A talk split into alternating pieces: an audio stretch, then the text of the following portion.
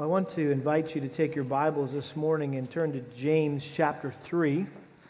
James chapter 3. And uh, I kind of feel like we're at halftime in our study of the book of Daniel. We've studied the first six chapters, those are all the stories about Daniel. And uh, we are looking forward to the next six chapters, which is the prophecy of Daniel. And so this is a real clear breaking point uh, in our study of Daniel, just to take a little break. And as I've been just thinking and praying over the last several weeks, the Lord has brought me back to this particular passage in James chapter 3 as I've been considering, in light of some things that have been going on in my life and the life of our church, um, the power of words. The power of words.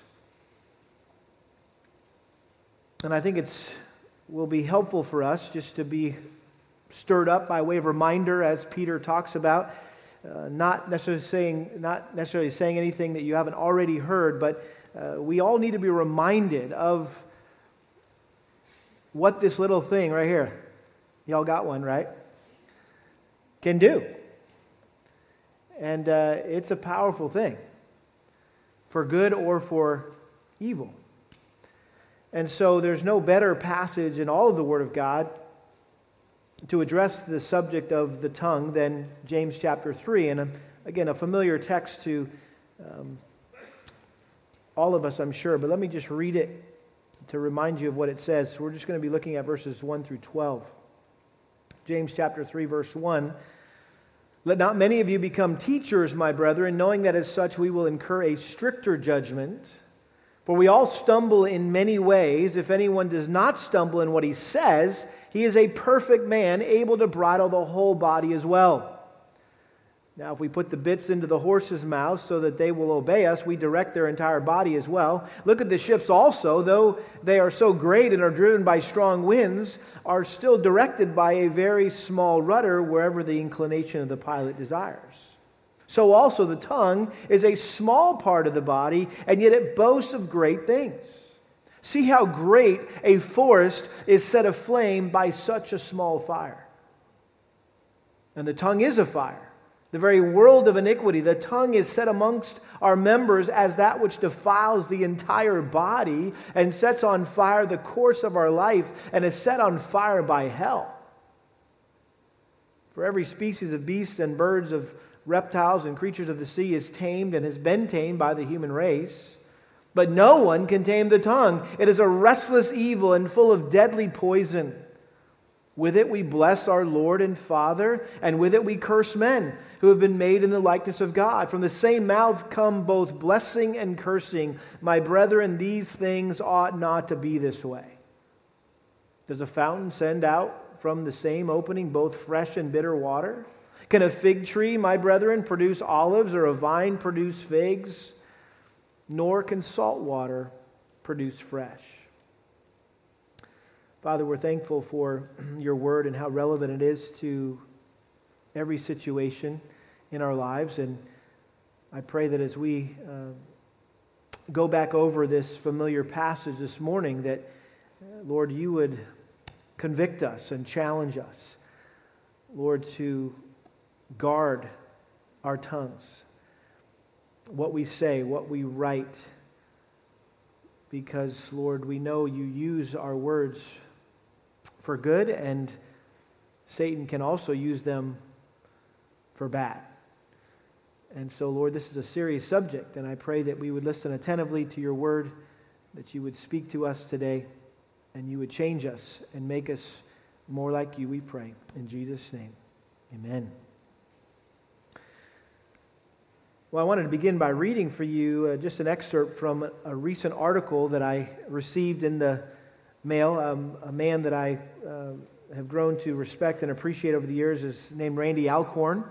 He has a ministry called um, Eternal Perspectives Ministry. He has a magazine he puts out every so often. And uh, in the latest magazine, there was an article entitled Watching Our Words. Watching Our Words, and subtitle on social media.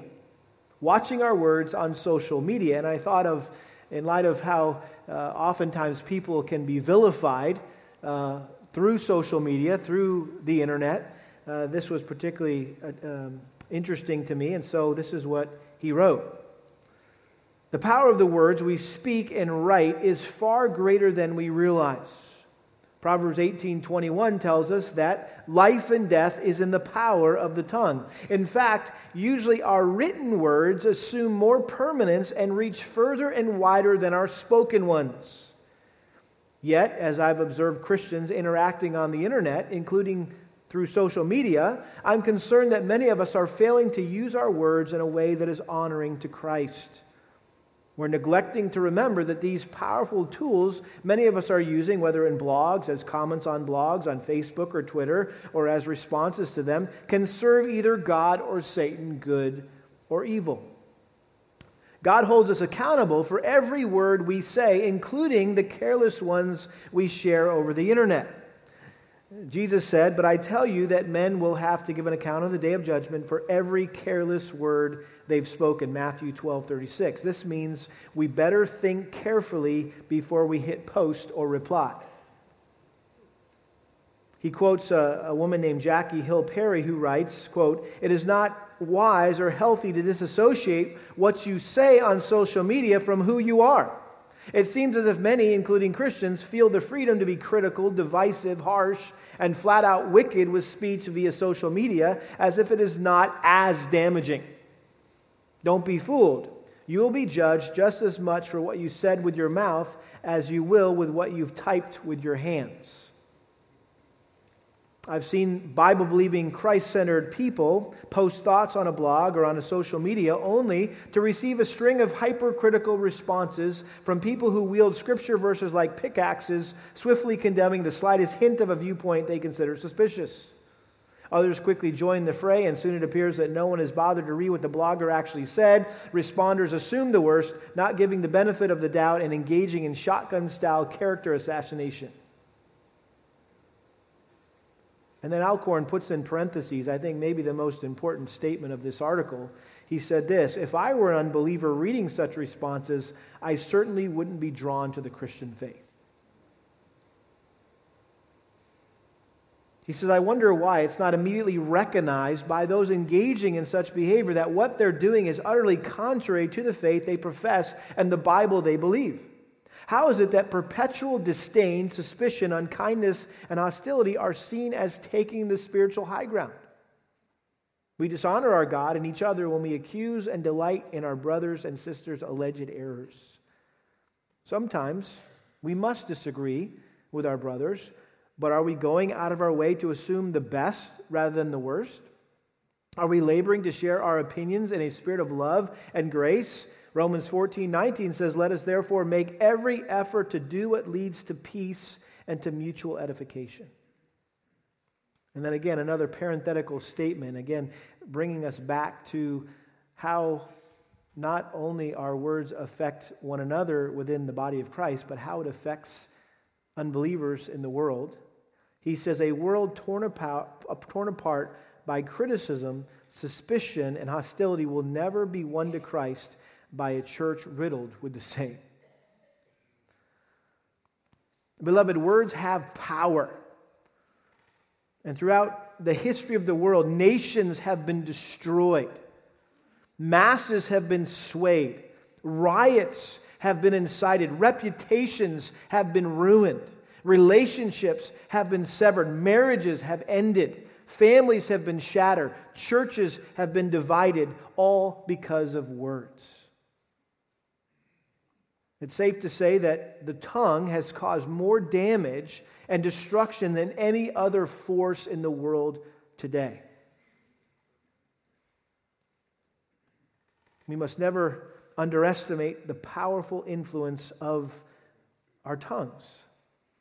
And James understood that. He understood the awesome power of the tongue, and through the inspiration of the Holy Spirit here, he penned the most in depth teaching on the tongue in the Bible, and not just the Bible, in all of literature.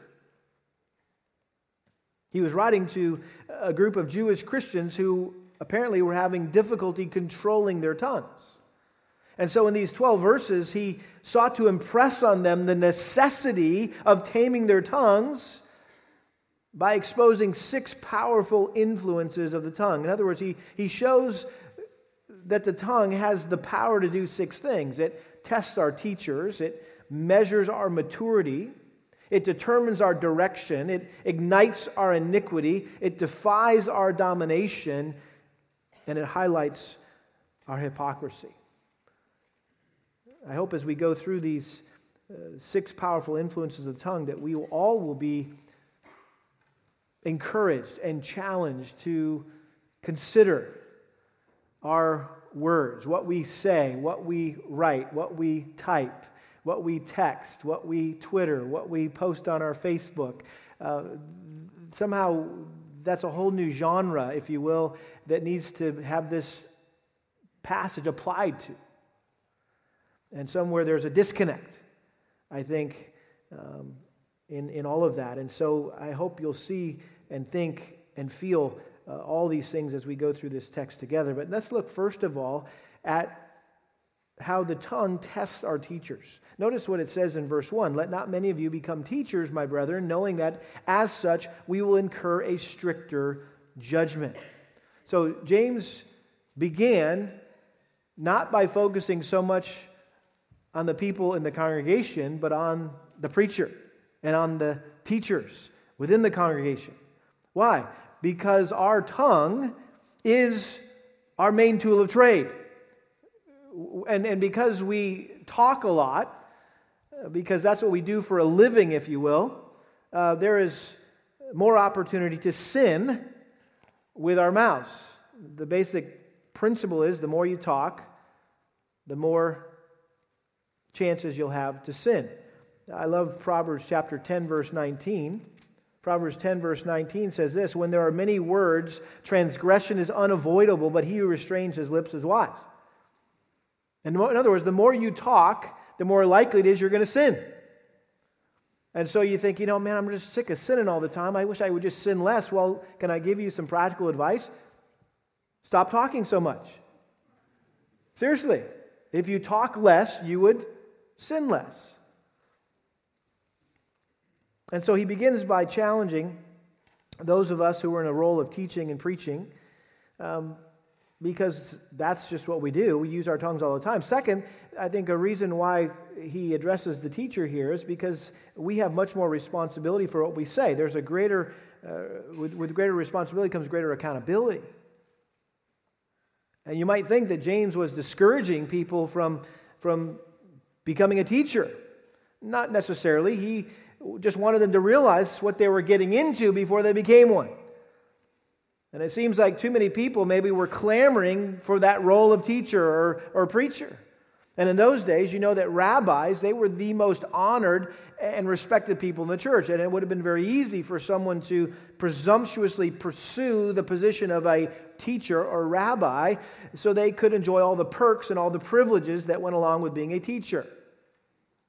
The Pharisees would be uh, probably the best example of this. And Jesus said in Matthew 23, verse 6, the Pharisees loved the place of honor at banquets, and the chief priests in the synagogues, and the respectful greetings in the marketplaces, and being called by men rabbi.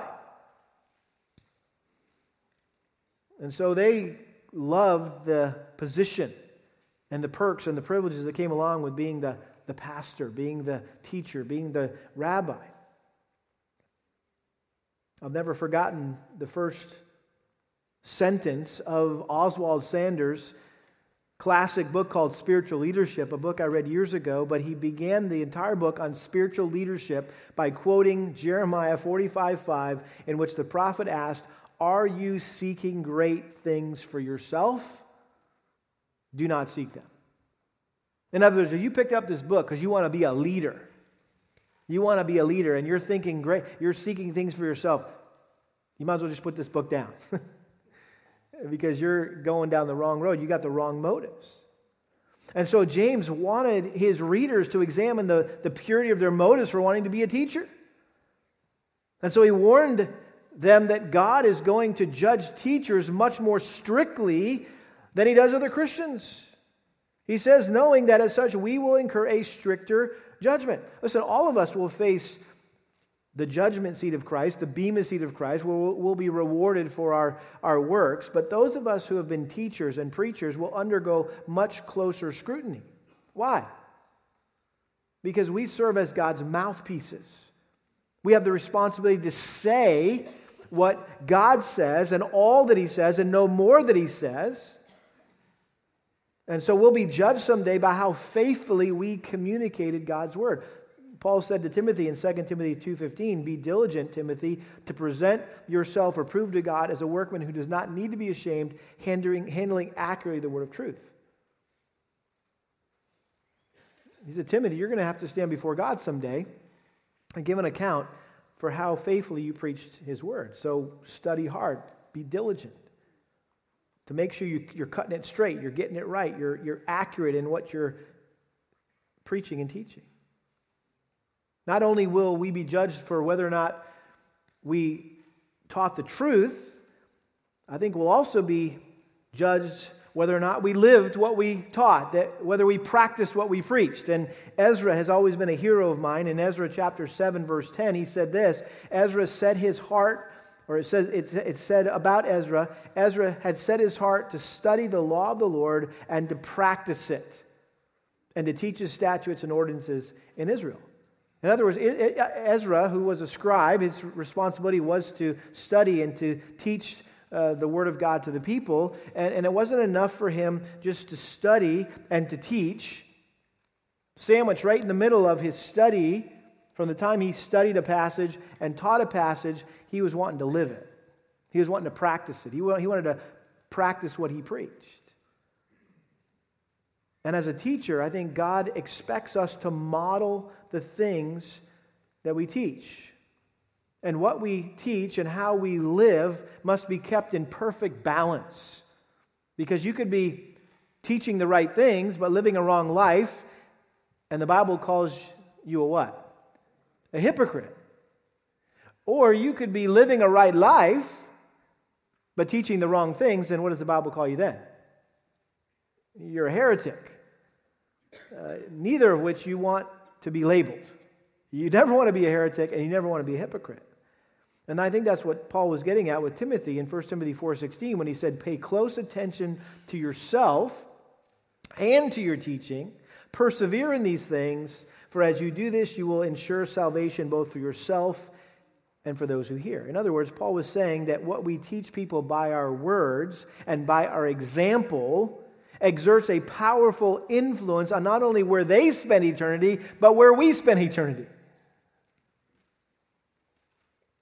And so, with this verse alone, let not many of you become teachers, my brother, knowing that as such we will incur a stricter judgment. It stands to reason why God holds such a high standard for teachers and why we should hold such a high standard for those who teach us the Word of God, those who pastor us, who uh, elder us and shepherd us, and those who teach Sunday school, and those who serve with our students and, and shepherd students and disciple students, and those who lead grow groups and Bible studies. Uh, we need to have a high standard for those people because God puts a high standard on those people.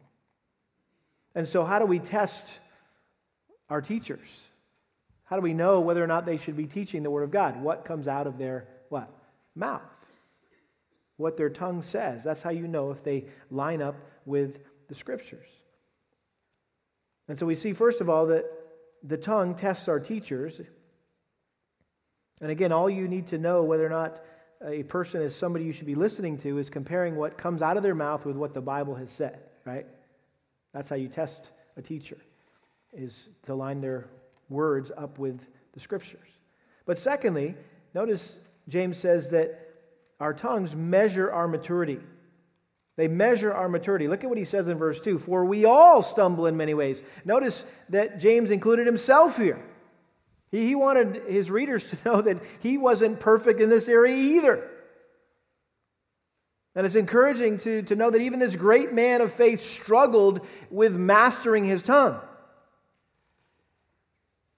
He said, We all stumble in many ways. We all sin with our tongues in, in, in a myriad of ways. Our, our tongue is constantly getting us into trouble. consider some of the, the sins that your tongue regularly commits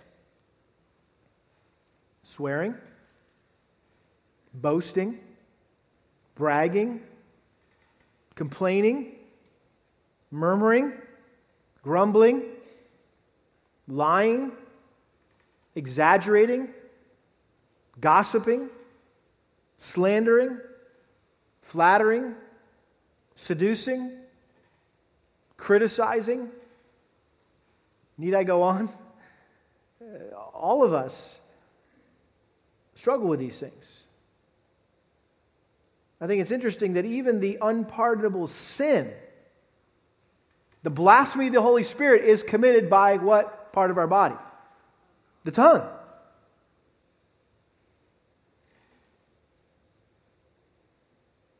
He says, For we all stumble in many ways. If anyone does not stumble in what he says, he is a perfect man, able to bridle the whole body as well.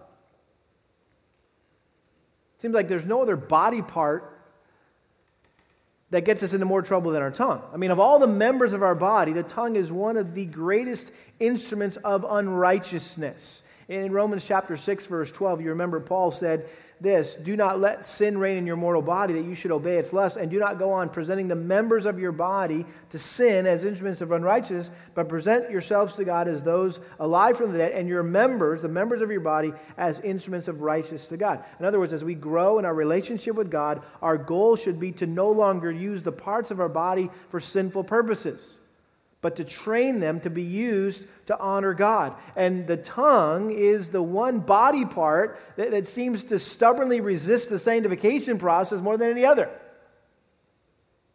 I mean, it's the hardest part of the body to get under control. And that's why James said if you're able to control your tongue, then controlling the rest of the body is evil. He said that. For we all stumble in many ways. If anyone does not stumble in what he says, he is a perfect man.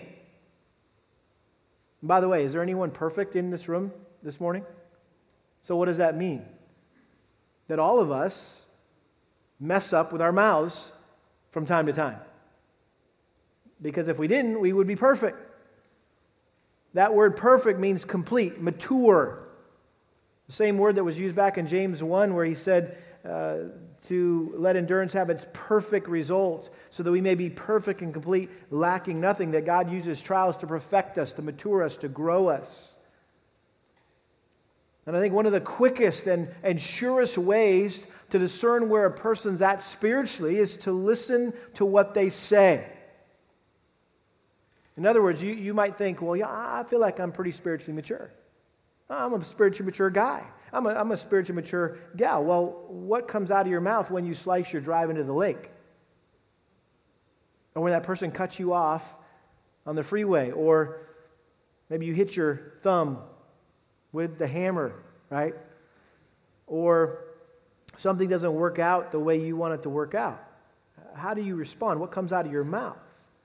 See, our ability to control our tongue is one of the greatest ways to measure our spiritual maturity. And we're going to see this in a moment that really the tongue is the tattletale of the heart. And, and, and, the way you really know what's going on in your own heart and in another person's heart is just listen to what comes out of their mouth.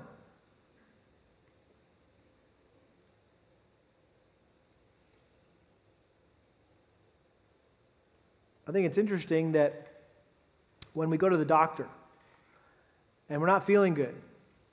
And so we go to get checked up by the doctor. What does he always tell us to do? Open your mouth and say, ah, and he checks out your tongue. He's got that little thing, puts it in there, right? He's checking. Why? Because you can, you can determine a lot about a person's health by looking at their tongue. And in the same way, it's spiritually, it's the same way. You can tell a whole lot about a person's spiritual health by looking at their tongue, listening to their words. And so the tongue tests our teachers, it measures our maturity. Thirdly, it determines our direction. It determines our direction. Notice what he goes on to say in verse 3 Now, if we put the bits into the horse's mouth so that they will obey us, we direct their entire body as well. Look at the ships also, though they're so great and are driven by strong winds, are still directed by a very small rudder wherever the inclination of the pilot desires. So also the tongue is a small part of the body, and yet it boasts great things. James goes on here to present a series of vivid pictures to, to illustrate the powerful influence of the tongue. A few sections of Scripture as, are as graphically relentless as this one, one simile or metaphor after another, seven uh, examples. Uh, or, or illustrations to describe the tongue. Uh, you have a horse's bit, a ship's rudder, a raging fire, deadly poison, a wild beast, a flowing, a flowing fountain, a blossoming tree. These are all illustrations of the tongue, good and bad. Now, the first two illustrations here in the verses I just read show us that even though it is small, the tongue has the ability to direct the course of our entire lives. And the first illustration he presents is that of a bit, a horse's bit. And uh, James was amazed at how this tiny piece of metal can control the direction of a big horse. And uh, hey, we live in horse country here, and some of you have horses, and we've all seen horses, and we know that they're an incredibly powerful animal, that they, they can carry uh, uh tons of weight without even breaking under the, the burden of that, and um, they can run super fast. Um, Someone has described a horse as a half ton of raw power. And yet you put a bridle and you put a bit in that horse's mouth, and a child can get him to go in any direction they want him to. He goes on to describe a ship, and James was equally amazed at how a huge ship could be directed by a small just a small rudder. And, and ships were big in those days, but they're not as big as they are today. I mean, if you've ever been on a cruise or, or even just driven by the port and seen a cruise ship, it is massive. It's huge. Or a, a, an aircraft carrier, if you've looked at some military ships or gone on to uh, check those out before, uh, those are massive. And yet they are controlled by a small rudder. Those ships can turn, right? Albeit slowly, but they're turned, they change direction by a small rudder. And so James makes the connection in verse 5 so also the tongue is a small part of the body, and yet it boasts of great things. In other words, in the same way, even though the tongue is small, it has enormous influence. One of the greatest lies that has ever been told is that Sticks and stones may break my bones, but what? Names will never or words will never hurt me. That is a lie. Because many of you have gotten bruises on your body or even broken bones, and guess what? They've healed to the point that you don't even think about them again. You don't even see them, you don't even feel them. But some of us have had our hearts bruised and broken by something that someone said to us in the past and it still hurts every time we think about it.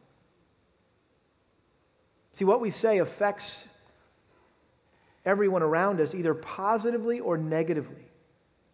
Lives will be built up or torn down by what we say to them. And one word can literally redirect the course of a person's life.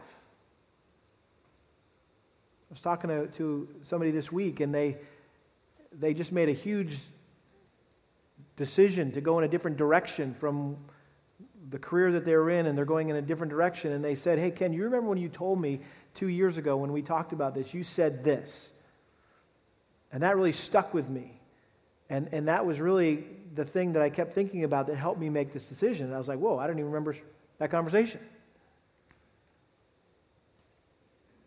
But one word can redirect a marriage, a family, a career, a friendship, many times determined to a large degree by what comes out of our mouths or what doesn't come out of our mouth. There's some marriages in this room today that could be changed or are, are in a, a, a bad place because something hasn't been said. And if something was said, it would change your whole marriage. How about this? I was wrong. Will you please forgive me? See, that sometimes that, that is never said in a marriage. And that's why oftentimes marriages fall apart. But that little simple sentence sometimes can put a marriage back together again, can change the whole direction of your relationship. James's point here is that tiny little slab of muscle and membrane inside your mouth controls the direction of our entire lives. And that's why it's so important that we make sure we control our tongues. And just like a runaway horse or a, a ship off course can cause tremendous damage and cost people their lives, so, are, so can a runaway tongue or a tongue off course. We've all heard the expression loose lips sink ships. That was a World War II motto. Well, I think we could apply that to today. Loose lips sink lives. Just a few pages to the right in your Bibles, 1 Peter chapter 3 verse 10. You're right there in the neighborhood. Check it out. Peter quotes Psalm 34 and he says this, "For the one who desires life to love and see good days." You're like, "Yeah, that sounds good. I want that." Well, then you must keep your tongue from evil and your lips from speaking deceit. In other words, if you want things to go well for you, then you need to not speak evil and you need to not deceive or lie with your tongue. So our tongue determines our direction. Number four, it, it ignites our iniquity. It ignites our iniquity. And James went on here to describe the inflammatory nature of our tongues. Notice at the end of verse 5 See how great a forest is set aflame by such a small fire. And the tongue is a fire, the very world of iniquity. Uh, the tongue is set among our members as that which defiles the entire body and sets on fire the course of our life and is set on fire by hell. And so, again, James is looking for vivid illustrations to to show the destructive power of the tongue. And so he likens the tongue to a, a tiny spark that sets an entire forest on fire. We've all seen this, whether it be with our own eyes or at least on the news. Thousands of acres have been burned down and millions of people have been evacuated, all because of a carelessly discarded cigarette or a campfire that was not properly extinguished, or in some cases, a fire that was deliberately started.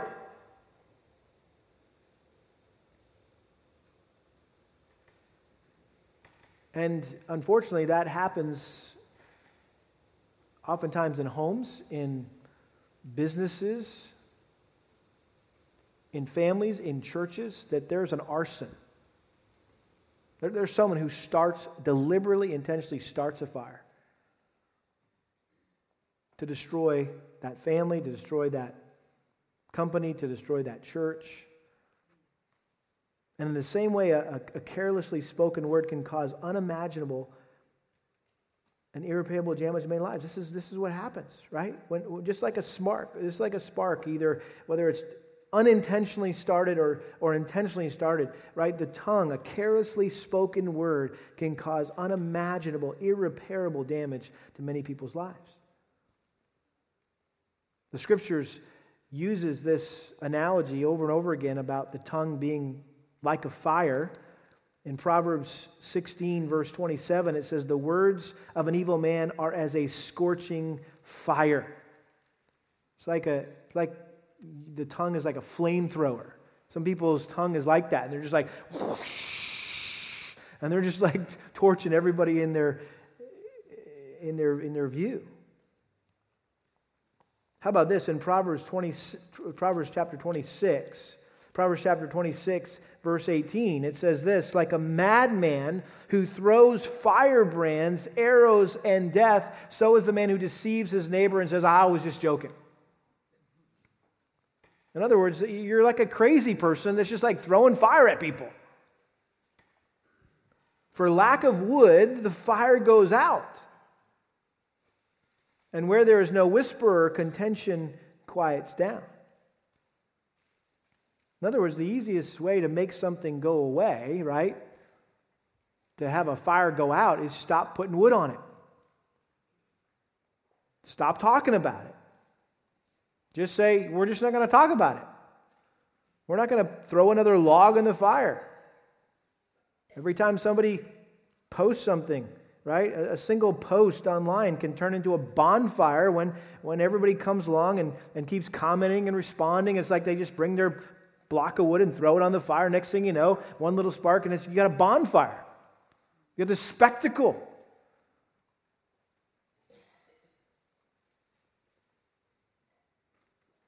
Solomon goes on in Proverbs 26. He says, The words of a whisperer, or excuse me, uh, verse 21, like charcoal to hot embers and wood to a fire, so a contentious man to kindle, so is a contentious man to kindle strife. The words of a whisperer are like dainty morsels, they go down into the innermost parts of the body. Just the whole idea is like whispering secrets. Like, did you hear about so and so? It's like, ooh, that, that's good. Let me have another piece. That tasted good dainty morsels. Like an earthen vessel overlaid with silver dross are burning lips and a wicked heart. He who hates disguises it with his lips, but he who lays up deceit in his heart. In other words, you're not being truthful, you're not being honest. You're saying one thing, right, when you really believe another or think something else. When he speaks graciously, do not believe him, for there are seven abominations in his heart. Though his hatred covers itself with guile, his wickedness will be revealed before the assembly. He who digs a pit will fall into it. He who rolls a stone, it will come back on him. A lying tongue hates those it crushes, and a flattering mouth works ruin.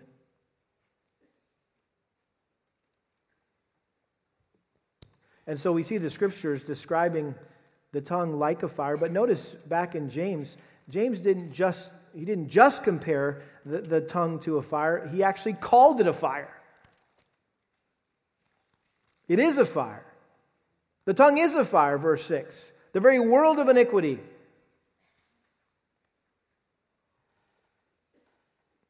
In other words, the focal point, or, or the tongue is the focal point of all of our sin. It's the hub of all the evil in the world. Even as you think about maybe Houston being a hub for United. Right? What does that mean? All the planes either originate or pass through Houston. In the same way, all the evil in the world originates and passes through the tongue, whether it's pride or anger or bitterness eh, or lust, they all find their expression where? In the tongue. The, the tongue gives vent to all types of sinful passions and desires. It's like, it's like all the wickedness in the world is wrapped up in a tiny little package that we call the tongue.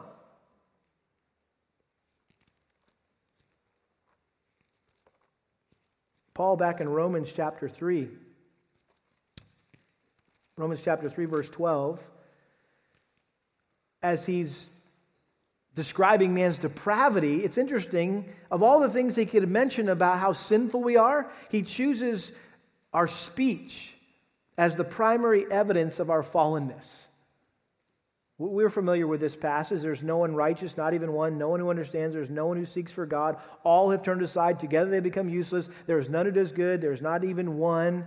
The whole idea is we've all sinned. We've all, you know, we've all fallen short of the glory of God.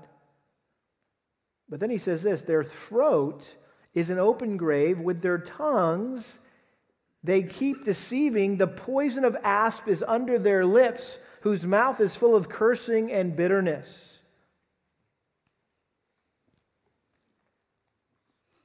And so, what is the best evidence that we're all depraved? Uh, our tongues, what we say. Notice what he, James says back in verse 6 that the tongue is a fire, the very world of iniquity. The tongue is set among our members as that which defiles the entire body and sets on fire the course of our life and is set on fire by hell. In other words, our dirty tongues, our dirty mouths, make the rest of our body dirty as well. Did you ever get your mouth washed out with soap? Forget the bar of soap. My mom just poured Palmolive in my mouth. She was taking no prisoners. If I said something wrong, man, I'd just like open your mouth and start squeezing the Palmolive in there, you know?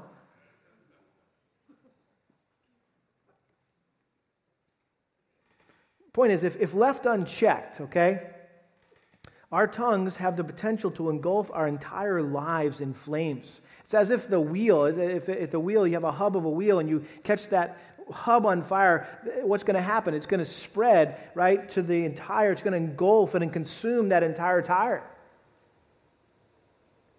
And so James was emphasizing here the widespread influence of the tongue. What we say influences everyone and everything else around us.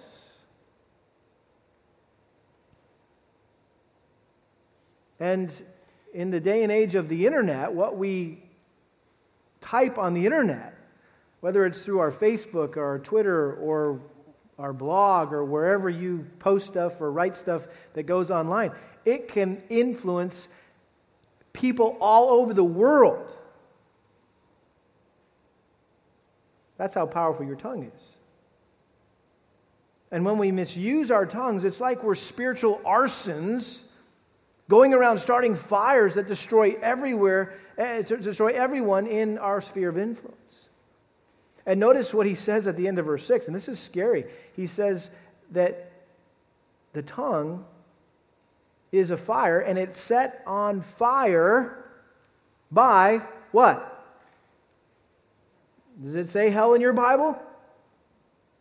He's saying the source of the fire, the, our tongues, is hell itself. Uh, the word there is Gehenna, which was the valley of Hinnom, which was located outside the walls of Jerusalem. That was a, basically the garbage dump where they would take all their, their, their stuff and burn it. So it was constantly smoldering. And Jesus used it, the, the, the valley of Gehenna, as a picture of what hell would be like, where the worm never dies and the fire never goes out. Just think about a, a landfill. Nasty. And so he's saying here that James is saying that the satanic gases of hell perpetually provide fuel to our tongues to keep it aflame. It's like your barbecue grill out in your back patio, right? You've got a tank, you turn that sucker on, and it can be on, but all you need to do is strike a match and, right?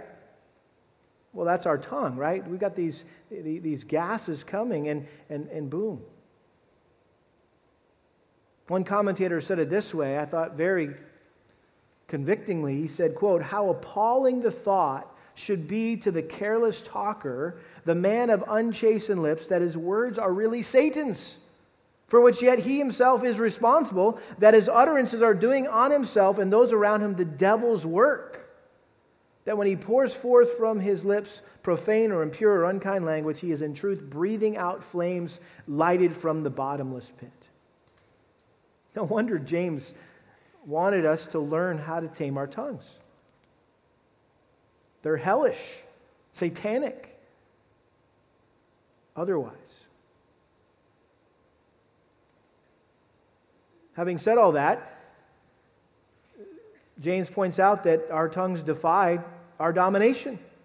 They defy our domination. Look at verse 7 For every species of beasts and birds, of reptiles and creatures of the sea is tamed and has been tamed by the human race, but no one can tame the tongue. It is a restless evil and full of deadly poison. Again, he's using another illustration to, to explain the power of the tongue, and now he likens the tongue to a, a wild beast that has, has a deadly poisonous bite.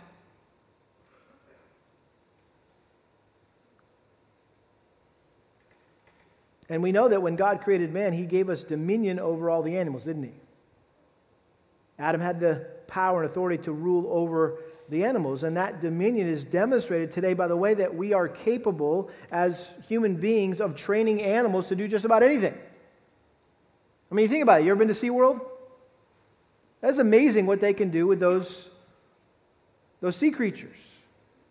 Like a killer whale you can like swim around with a killer whale and he can like shoot you off the end of his nose and you can do some flips into the water and you, dolphins they get them to wave and they get um, seals to answer questions, and they can even teach an otter to have an attitude, you know, and run around and steal stuff. And I mean, it's just cool to see what they can do. But his point is in verse 8 no one can tame the tongue. We've, we've trained all sorts of animals, but we can't tame our tongue. Why? It defies man's domination. It's like a, a ferocious little savage that refuses to be captured and tamed. Uh, when I think about the tongue in this verse, no one can tame the tongue. It's a restless evil. I think about the old Looney Tunes cartoon character, the Tasmanian Devil. Remember him? He's just like, he's going all over the place, just tearing stuff up. That's our tongue. We have a little Tasmanian devil in our, in our mouths. God had to give us some teeth to act as a cage. Keep that sucker in there.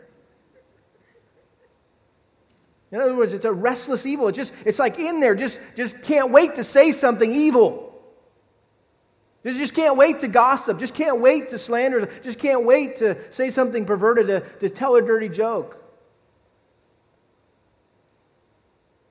He says it's full of deadly poison. Uh, the picture comes to our minds of a snake slithering around and striking people and infecting them with a deadly poison. And it's interesting, again, this is a, a common analogy in Scripture uh, for the tongue. Psalm 58, verse 3 Those who speak lies have venom like the venom of a serpent, like a deaf cobra that stops up its ears so that it does not hear the voice of the charmers. Psalm 140, verse 3 David asks God to rescue him from evil men who sharpen their tongues as a serpent. The poison of a viper is under their lips. Can you imagine the chaos and damage that would occur here in this room if we let loose a bunch of copperheads and water moccasins and just let them go? I mean, can you imagine what would happen? See, our tongues can cause the same kind of chaos and damage in our church. Notice something, though, that's very important here. Verse 8 No one can tame the tongue. It is a restless evil and full of deadly poison. James didn't say that the tongue was untamable, he just says that we can't tame it. You can't tame it. I can't tame it. The tongue is so powerful that it takes supernatural power to tame it. In other words, only God can tame your tongue. Only God can tame my tongue.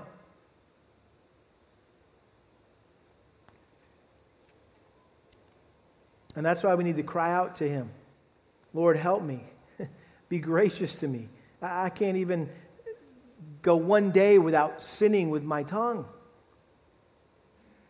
Whatever it is, it's whether your deal is swearing or cussing or lying or, or gossiping or, you know, criticizing people, murmuring, uh, grumbling, complaining, whatever it is, Lord, beg God, please, God, would you deliver me from this? Something has to change, something has to happen. And so, because our tongue defies human domination, we must plead for divine domination. Cry out to God to help you tame your tongue.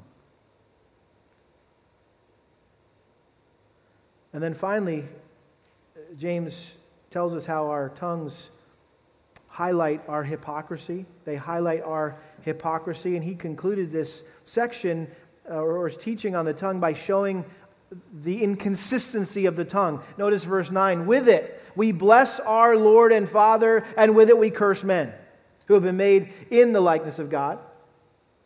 From the same mouth come both blessing and cursing, my brethren. These things ought not to be this way. Hey, it shouldn't be this way. Don't don't be Dr. Jekyll and Mr. Hyde when it comes to your tongue. One minute you're praising God, and the next minute you're cursing people whom God created. And let's face it, let's be honest, this kind of inconsistency, this kind of hypocrisy happens all the time in churches.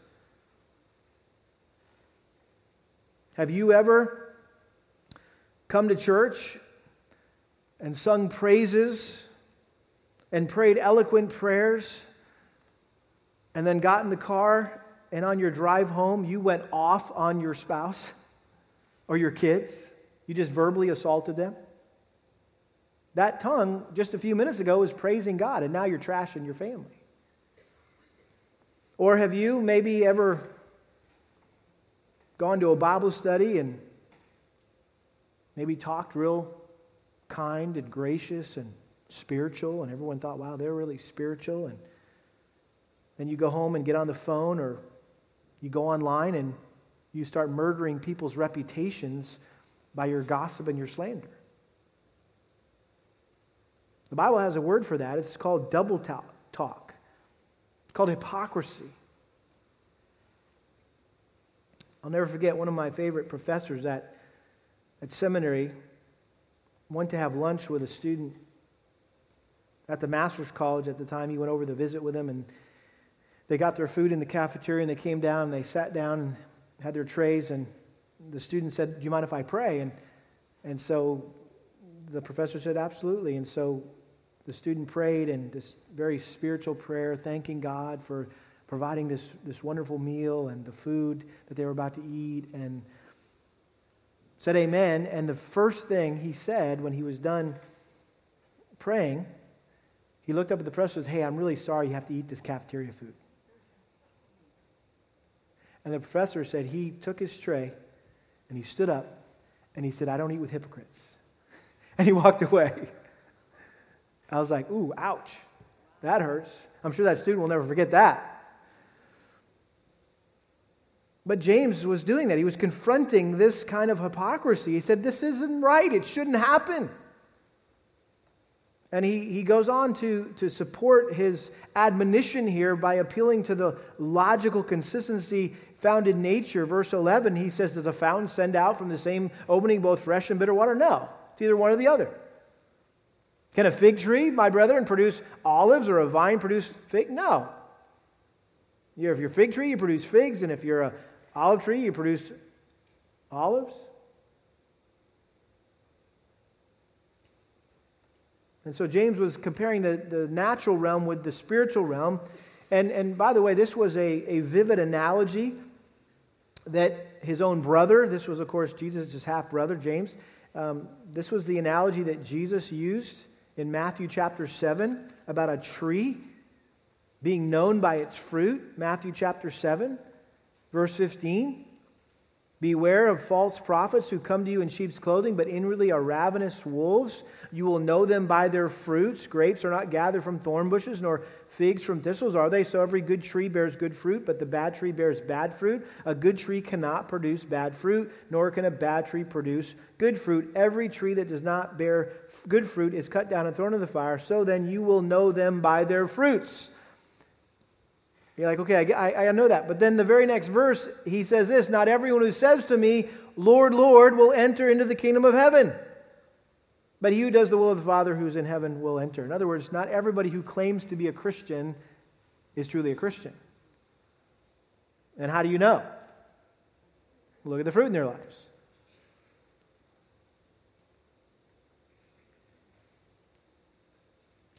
Look at Matthew 12 just quickly. We're there. If you turn with Matthew 7, just turn over to Matthew 12. Verse 33, he goes on with this analogy either make the tree good and its fruit good, or make the tree bad and its fruit bad, for this tree is known by the tree is known by its fruit. It's Matthew 12, verse 33. You brood of vipers, how can you, he's talking to the Pharisees here, being evil, speak what is good? For the, for the mouth speaks out of that which fills the heart. The good man brings out of his good treasure what is good. The evil man brings out of his evil treasure what is evil. And here's the verse. You ready? Verse 36. But I tell you, Jesus said, that every careless word that people speak, they shall give an accounting for in the day of judgment. For by your words you will be justified, and by your words you will be condemned.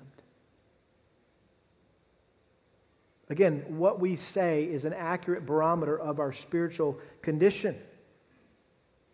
So much so that our judgment, Jesus said, will be based on our words. We will be justified by our words. Not that, not that we'll be saved by what we say or not say, but the genuineness of our faith in Christ will be validated or vindicated, if you will, by our words. In other words, our words are evidence that we will that, that one day will be used to prove whether or not we're truly saved. What we've said. It's, it's like Jesus is reading us our rights here. You have the right to remain silent. Anything you say can and will be used against you in the court of heaven. So it's usually best not to say anything, right?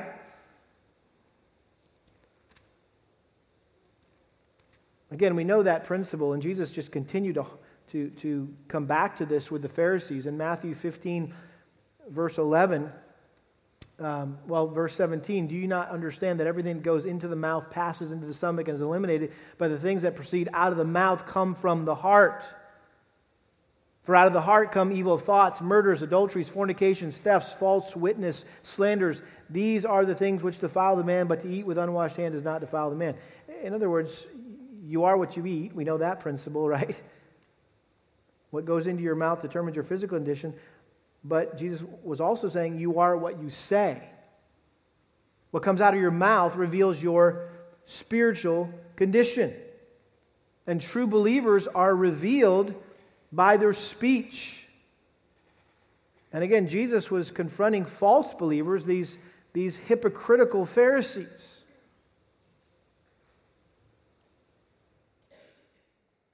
And what was he addressing? He was addressing what kept coming out of their mouths. Was evidence of what was in their heart. And so nothing highlights hypocrisy in our lives more than our tongue, more than what we say, more than what we write, more than what we type.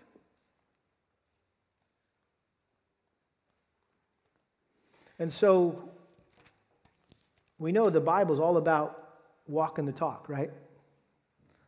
The book of James specifically is about walking the talk. Don't say you're a Christian if you're not willing to live like a Christian.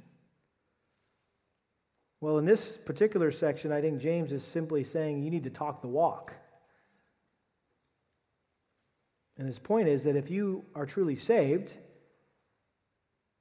you will have a tame tongue. I don't know how he could have made it any clearer. That if Jesus is the Lord of our lives, he will also be the Lord of our lips. Amen?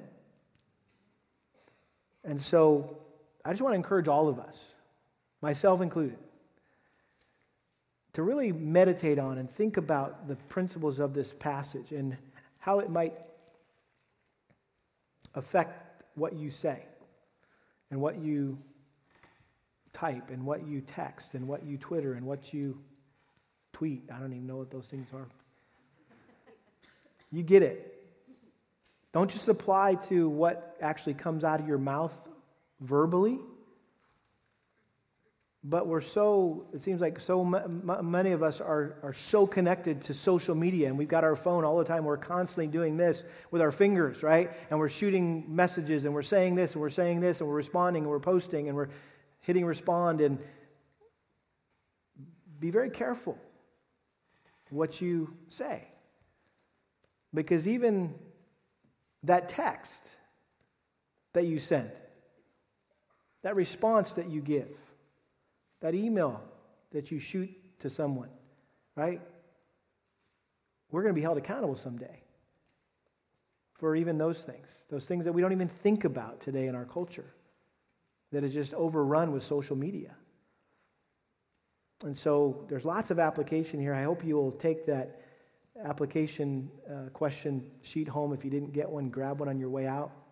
Go over it in your quiet time this week. I'm looking forward to discussing it on Wednesday night with our grow group.